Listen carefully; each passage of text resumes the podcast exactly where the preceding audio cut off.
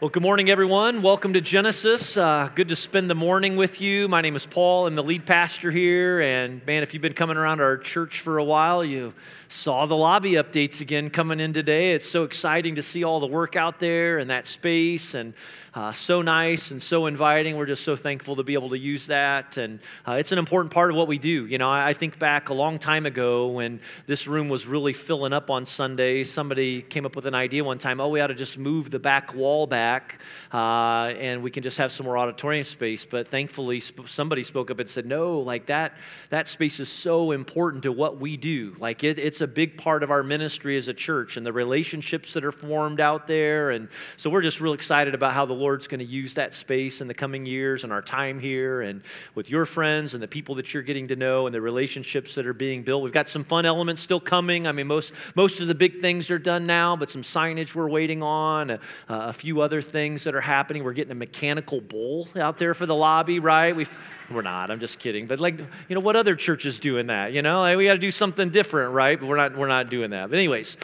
Acts chapter 18. If you've got a Bible with you today in the New Testament, Acts chapter 18, we've been studying through the book of Acts together this year. As you're turning there, I wonder how many of you have uh, heard or know the name Oliver Anthony. All right, maybe, maybe some of you, if you don't, you're not alone. I didn't know it till this past week because no one really did. No one really knew of him uh, before August the 8th, the day he uploaded his song, Rich Men North of Richmond, uh, to YouTube. And within a few days, celebrity influencers, people like Joe Rogan, started tweeting about him. Within a week, his unknown song uh, writer it went to, became wildly popular, debuting at number one on Billboard's uh, country chart charts, even beating out songs uh, from people like Morgan Wallen, Luke Combs, and Taylor Swift. Not bad for a nobody right? Uh, as of this week, his hit song has something like almost 60 million hits on Spotify. And for those of you that are curious enough to pull it up on the way home today and listen into the car, let me just be clear that it has some very choice words and some very questionable content. And so I'm not endorsing it. So don't go around telling people that, oh, your pastor loves Oliver Anthony and we're singing his music in church or something, because we're not doing that. But here's what I like I, I, I think his story is so intriguing intriguing. Uh, he, he, dropped out of high school in 2010 at the age of 17, which I don't recommend. Uh, he later went back to pursue his GED. After that, he worked multiple factory jobs where he worked the third shift, six hours a day, making 14 bucks an hour. But in 2013, he fell at work, fractured his skull, and was forced to move back home to Virginia and was unable to work for six months. He's lived a tough life. He, uh, he's had to overcome some hard things, but his life's changing. It's changing quickly. And in light of all of his recent fame, Anthony admits that he never wanted to be in the spotlight to begin with. He writes music as a way of coping with his own uh, mental and physical challenges. And apparently, millions of fans can relate to the honesty of his music too, which is why it has become so wildly popular. Here's what I think. I, I think it's easy for us to hear a story of somebody like his and, and just smile because let's be honest, like, uh, don't we love the underdog, right? I mean, we love the, the stories of the nobodies who end up becoming somebody in their life. And when you think about it, that's a big part of the storyline uh, in the book of Acts. Again, Acts chapter 18 today. If you're new with us, uh, we've been reading through the book of Acts this year, studying it. Acts is a history book. It opens with the uh, ascension of Jesus into heaven in Acts chapter 1, and then the next 28 chapters chapters cite a number of stories and events that contributed to the spread of the good news of Jesus around the world. And what propelled that spread, what was behind it? Well, more than anything, it was the power of the Holy Spirit working through and in and around and even in spite of people, but God used people too. I mean, the book of Acts is occasion after occasion, instance after instance of ordinary men and women and students and kids who were boldly and faithfully living for Jesus. And I don't know if you've noticed some of those names. If you've been reading along with us in Acts, sure, there are people like Peter and Paul and John. And if you've been around church, if you've been around the Bible, those names are really familiar to us. But as someone asked me this past week, you know, at the end of Acts chapter 17, if you caught this, what about people like Dionysius and Damaris who came to the Lord? How about Lydia? You know, who are these random nobodies and why are their names recorded in the book of Acts? Well, I think there are at least two things to consider when you see names like this in a historical writing. First, the inclusion of these names brought reliability to the historical writings. And Luke, many believe Luke is the writer of Acts. And so the way he uses and presents names would be considered both intentional and very credible. But secondly, I think the use of names is a reminder that God loves to work through ordinary people. And he did it in the book of Acts, and he's still doing it today. And that's the message that I believe that God has for us this morning that it doesn't matter who you are. All right, it doesn't matter how young or how old you may be, male or female, God loves using people. He loves using people like you and me to help others find their way back to Him. And so today we're going to meet a, a handful of ordinary nobodies, if you would, people who had come to faith in Jesus, were willing to use the everyday circumstances of their lives to help others know Christ too. And so, quick review to catch us up. How did we get to Acts chapter 18? What's been going on these last few chapters? Well, again, for the last couple of weeks, we've been following Paul on what is commonly referred to as his second missionary journey. And as you can see here, this would be a really long car ride, all right, if you were going to take it. But they they used their feet, all right? This was steps before steps were even cool, all right? And so Paul and his team traveled from Philippi to Thessalonica to Berea down to Athens, as we read about last week. And along the way, in every city, there were people who came to know the Lord, there were churches that were started, but there's also been these occasions along the way where Paul is beaten,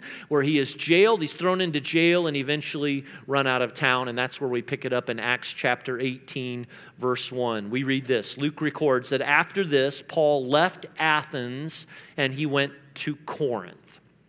Now, Corinth is located in what we know as modern day Greece, 50 miles to the west of Athens. And at the time of Paul's arrival, it was the largest city in Greece with a population of roughly 650,000 and was known for being this flourishing center of political power and commerce. And in comparing Athens to Corinth, Tim Keller has said that Athens is a lot like Boston in that it was more known for its uh, intellectual or uh, as an intellectual intellectual center. Corinth, think New York City, a port city uh, and commercial center attracting visitors from all around the world. And just like Athens, Corinth had a reputation of its own. And as with most major cities, especially port cities, Corinth was known for its sexual immorality and promiscuity. According to one source, the phrase to live like a Corinthian was synonymous with living a life filled with debauchery and immorality immorality.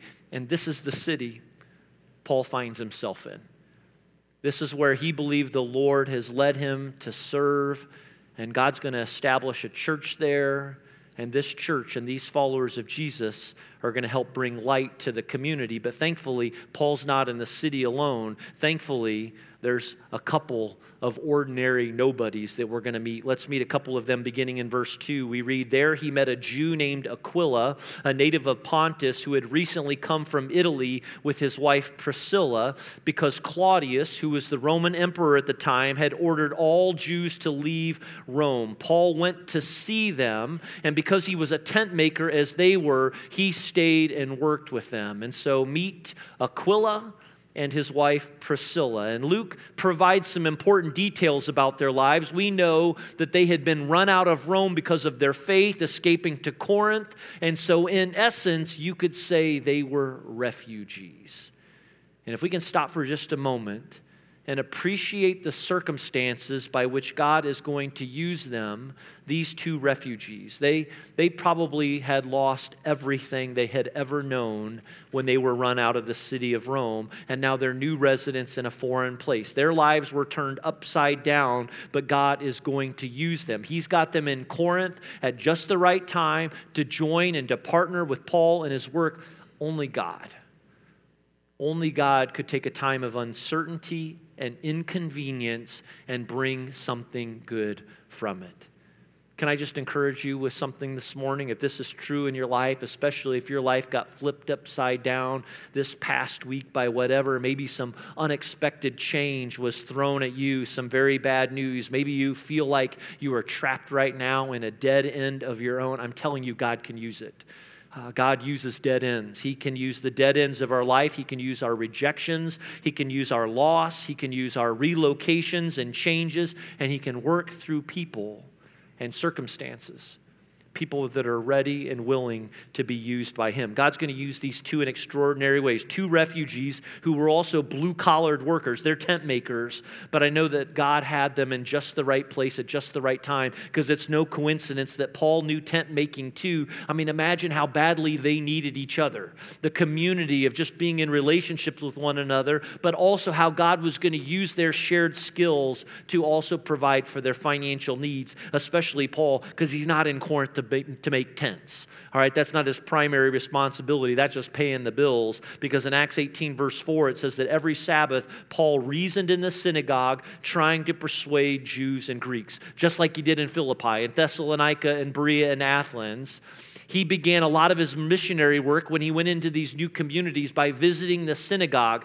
And notice that he's not arguing or debating with the Jews, but the word used here is the word persuade. And as we discovered last week, Paul wasn't trying to just cut a deal with people, he wasn't out trying to meet a monthly quota. He was motivated by Jesus. He was motivated by his intense love for Jesus. He was burdened by the loss and the despair that he saw in people's eyes. And so his, his passion fueled him. It was his love for Jesus Christ that, that fueled him in his decisions. It's a passion that's going to rub off on people like Aquila and Priscilla, but not only them, because it's a passion that also got into two other nobodies, two guys by the name of Silas and Timothy. Look at verse 5. It says, When Silas and Timothy came from Macedonia, Paul devoted himself exclusively to preaching, testifying that Jesus was the Messiah. Now, if you've been following along in Acts with us, you've probably seen their names already Silas and Timothy.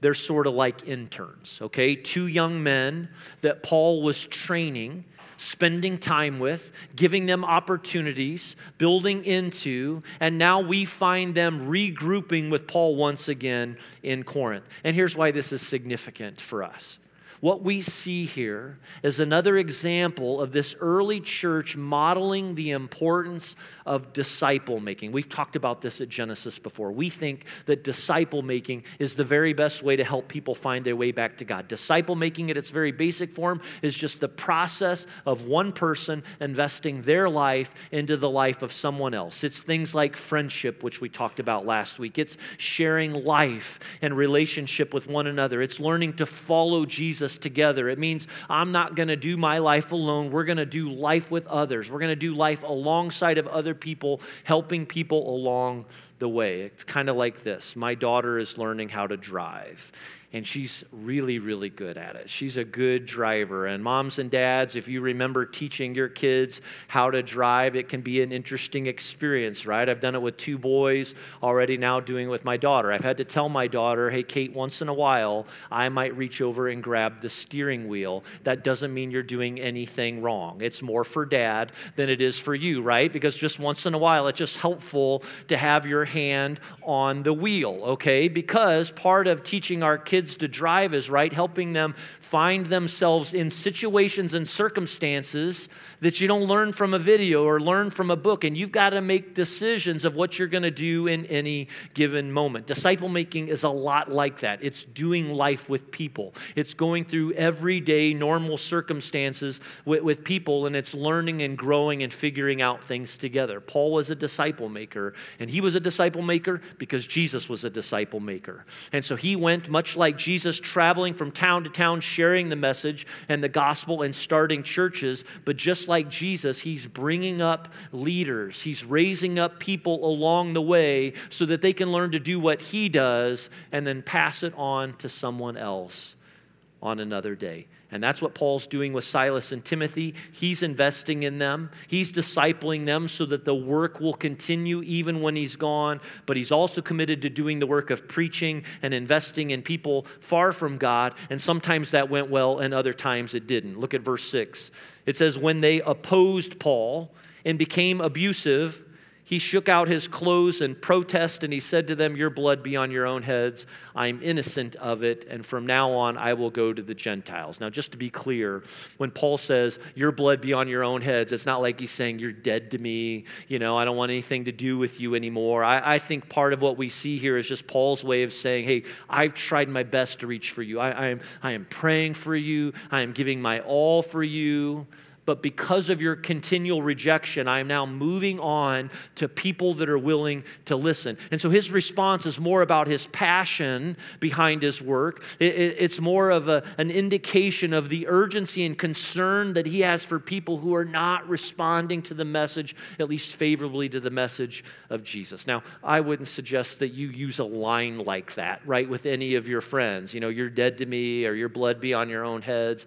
That's not the point. But I think it is a good reminder especially as you and I do life with people. We talked about friendship last week, you know, that there are going to be people who continuously push back on faith and some that reject it all together. And again, it's important. Patience is important, all right? Uh, transformation takes time, but I think we also need to remember that not everyone is going to respond positively to the gospel of message of Jesus. And so there are going to be some moments in your life and in your friendships when you might have to move on, choosing to invest your time and efforts in someone else. Now, I would suggest approaching those moments slowly and through prayer and maybe even through accountability with others. But just because someone isn't responding in one place doesn't mean others won't respond positively somewhere else because ultimately it's up to Jesus, right? We're faithful, we do the obedient work. It's the Holy Spirit that's changing hearts and minds. Only Jesus can do what only Jesus can do. Verse 7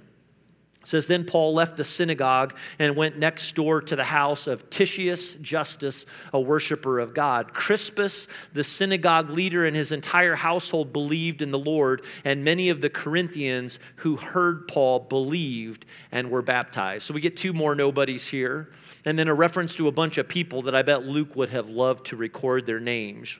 Uh, titius justus he worshiped god as we read here, meaning he's likely a Jew who put his faith in Jesus. And then that must have influenced Crispus, the synagogue leader. His change is huge because Paul will later record how he got to baptize Crispus. You can read that in 1 Corinthians chapter 1. And as it says, not only did he believe, but many of his family members and others believed around him. And I don't know about you, but when I read stuff like this, I just can't help but wonder what did it cost them? Like right here in this city, in these circumstances, like what did these men and the people that followed them and chose to follow Jesus, what did they give up? What was the personal price they paid for turning to Jesus?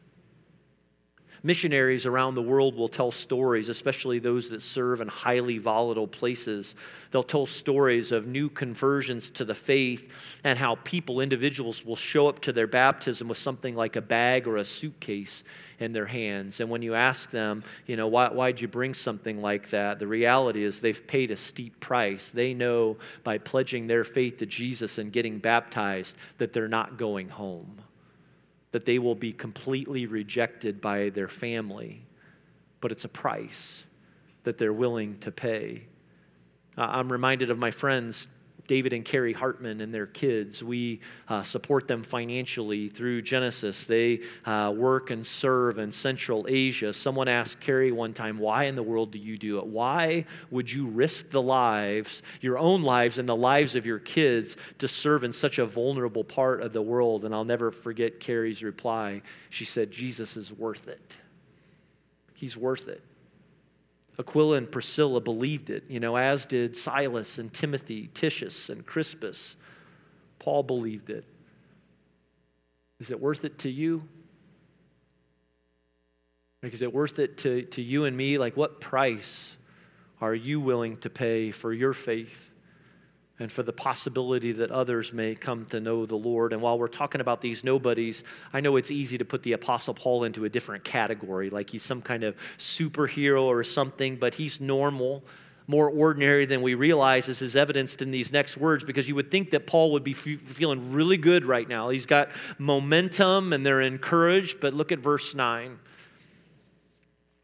It says, One night the Lord spoke to Paul in a vision Do not be afraid. Keep on speaking. Do not be silent, for I am with you, and no one is going to attack or harm you because I have many people in this city. Now, depending on which version of the Bible that you're reading, the words enclosed in quotations here may or may not be written in red, but they're especially significant as many scholars believe that it's Jesus speaking to Paul.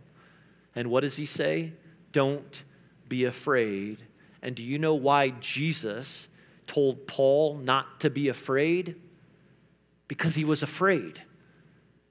Like he had fear. And, and we might wonder, like, why in the world is he afraid? Like he's the hero of the book of Acts. Like, what could he possibly be afraid of? But I love that this is included here because it reminds us that Paul's not much different than any one of us.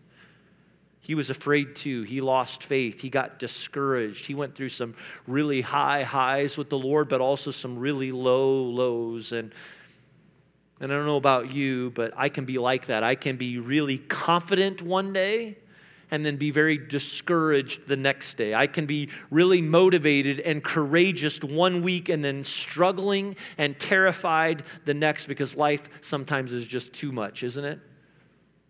And it just all comes rushing at you, and it's all of the uncertainty and it's all of the questions. Paul was afraid. I mean, come on. He's already been beaten and rejected on multiple occasions.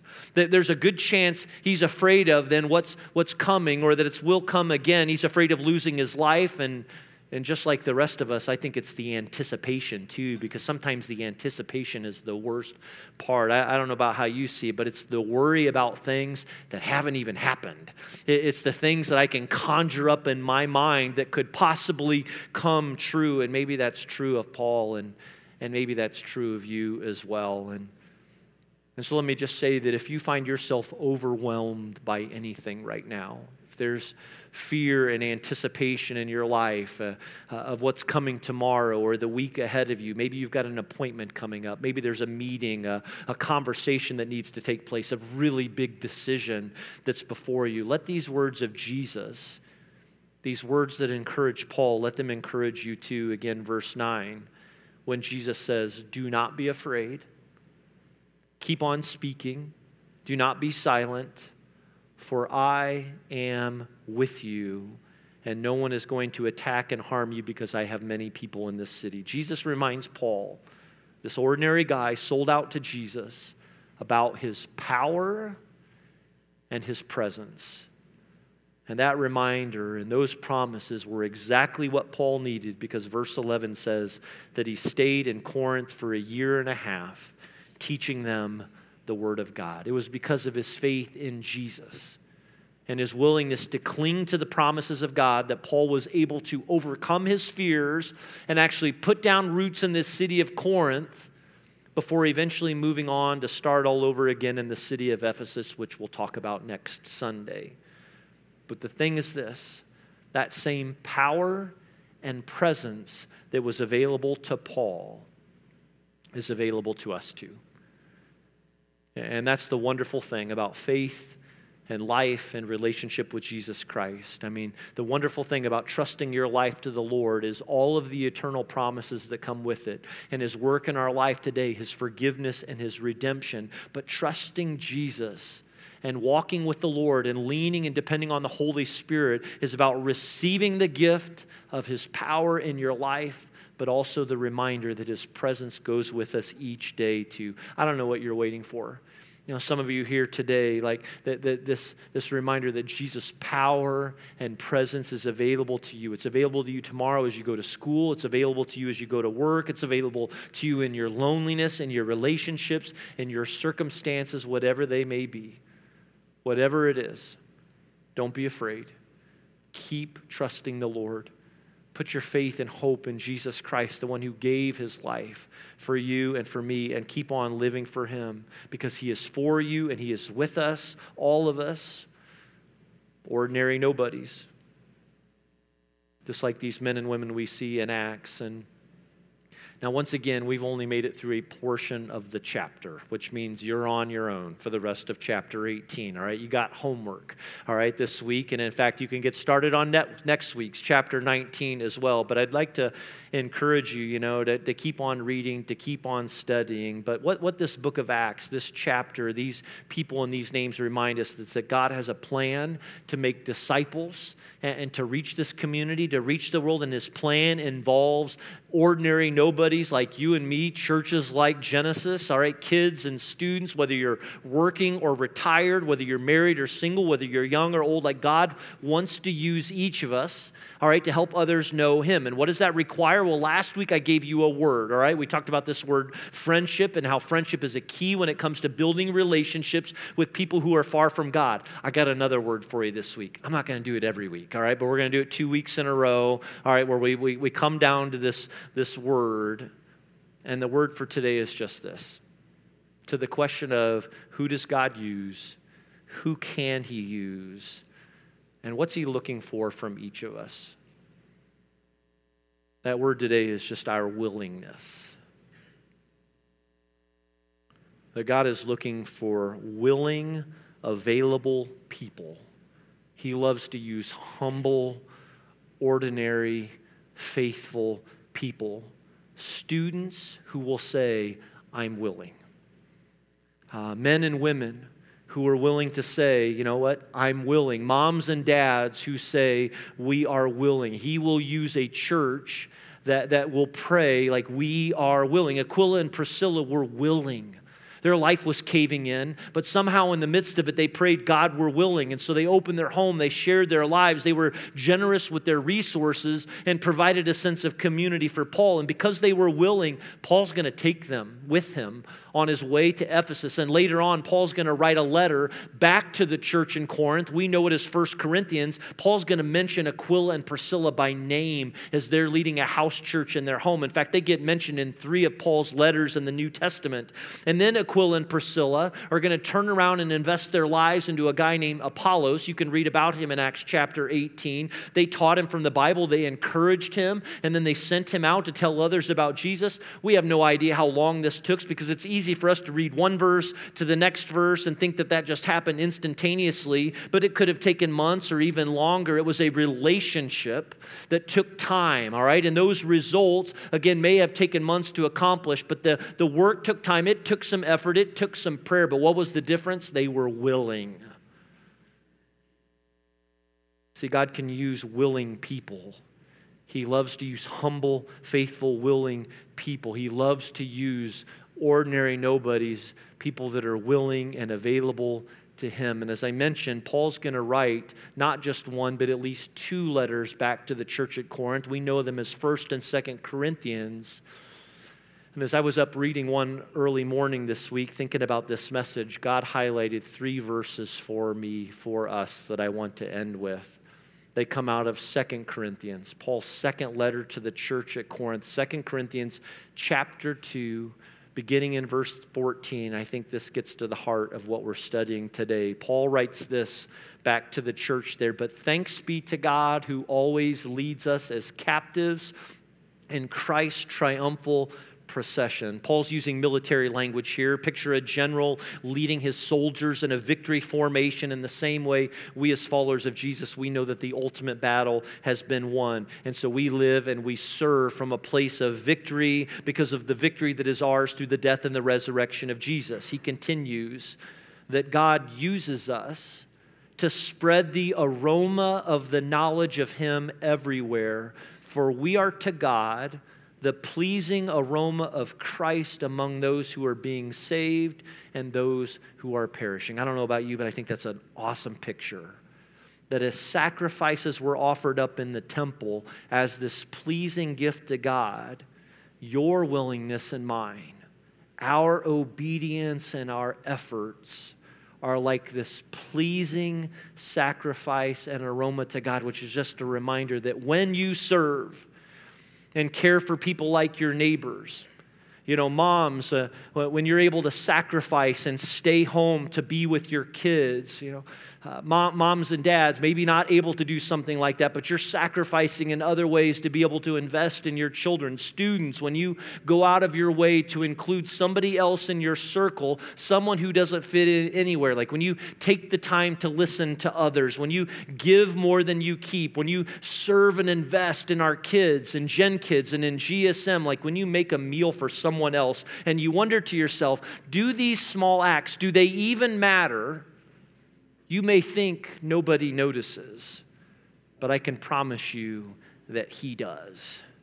That God is watching and that He is ready and willing to use those that are willing to be used by him. Paul continues, verse 16 To the one we are an aroma that brings death, to the other an aroma that brings life and who is equal to such a task. It's just a reminder that we don't serve and love for the sake of what it accomplishes for us. We do it for the one who gave his life on our behalf, and we do it so that others might find their way back to him. Verse 17 Unlike so many, we do not peddle the word of God for profit. On the contrary, in Christ we speak before God with sincerity as those sent from God. Ultimately, we serve because we have been sent by God. And that's why we're here. It's our turn, Genesis. We're on the clock, sent by God into this world and into this community. Are you willing? We're going to end today with a prayer that we've been praying. We talked about this prayer last week. Uh, it's a daily prayer, it's a dangerous prayer. Uh, it's a personal prayer. We want it to be a personal prayer. It's not just something I pray from stage, it's something that we pray individually. But it just, Father in heaven, thank you for saving me. I want you to do for others what you've done for me. Two words get highlighted today use me. We talked about filling in that blank last week with a person, somebody that we know. Those who are willing will pray, God, use me. And so I'm going to give you just a few moments on your own to pray however you feel led this morning, to tell God, God, you can use me. I'm available. I'm willing to be used by you. You pray, and then I'll pray. And then we're going to close by singing together. Hear our prayers this morning, Lord. We are, we are ready. We are here. We are ready to be used by you as your servants, as your kingdom workers in this world. And I pray that our love would be motivated by Jesus, that, um, that our love for you would be reflected in our actions and our friendships and our words and all that we do. Help us to see our circumstances today, the opportunities you've given us, the people that you've put in our lives as just one more way to serve you in this world. We are willing we pray that today, Lord. We are willing and ready to be used by you. And it's in Jesus' name we pray. Amen.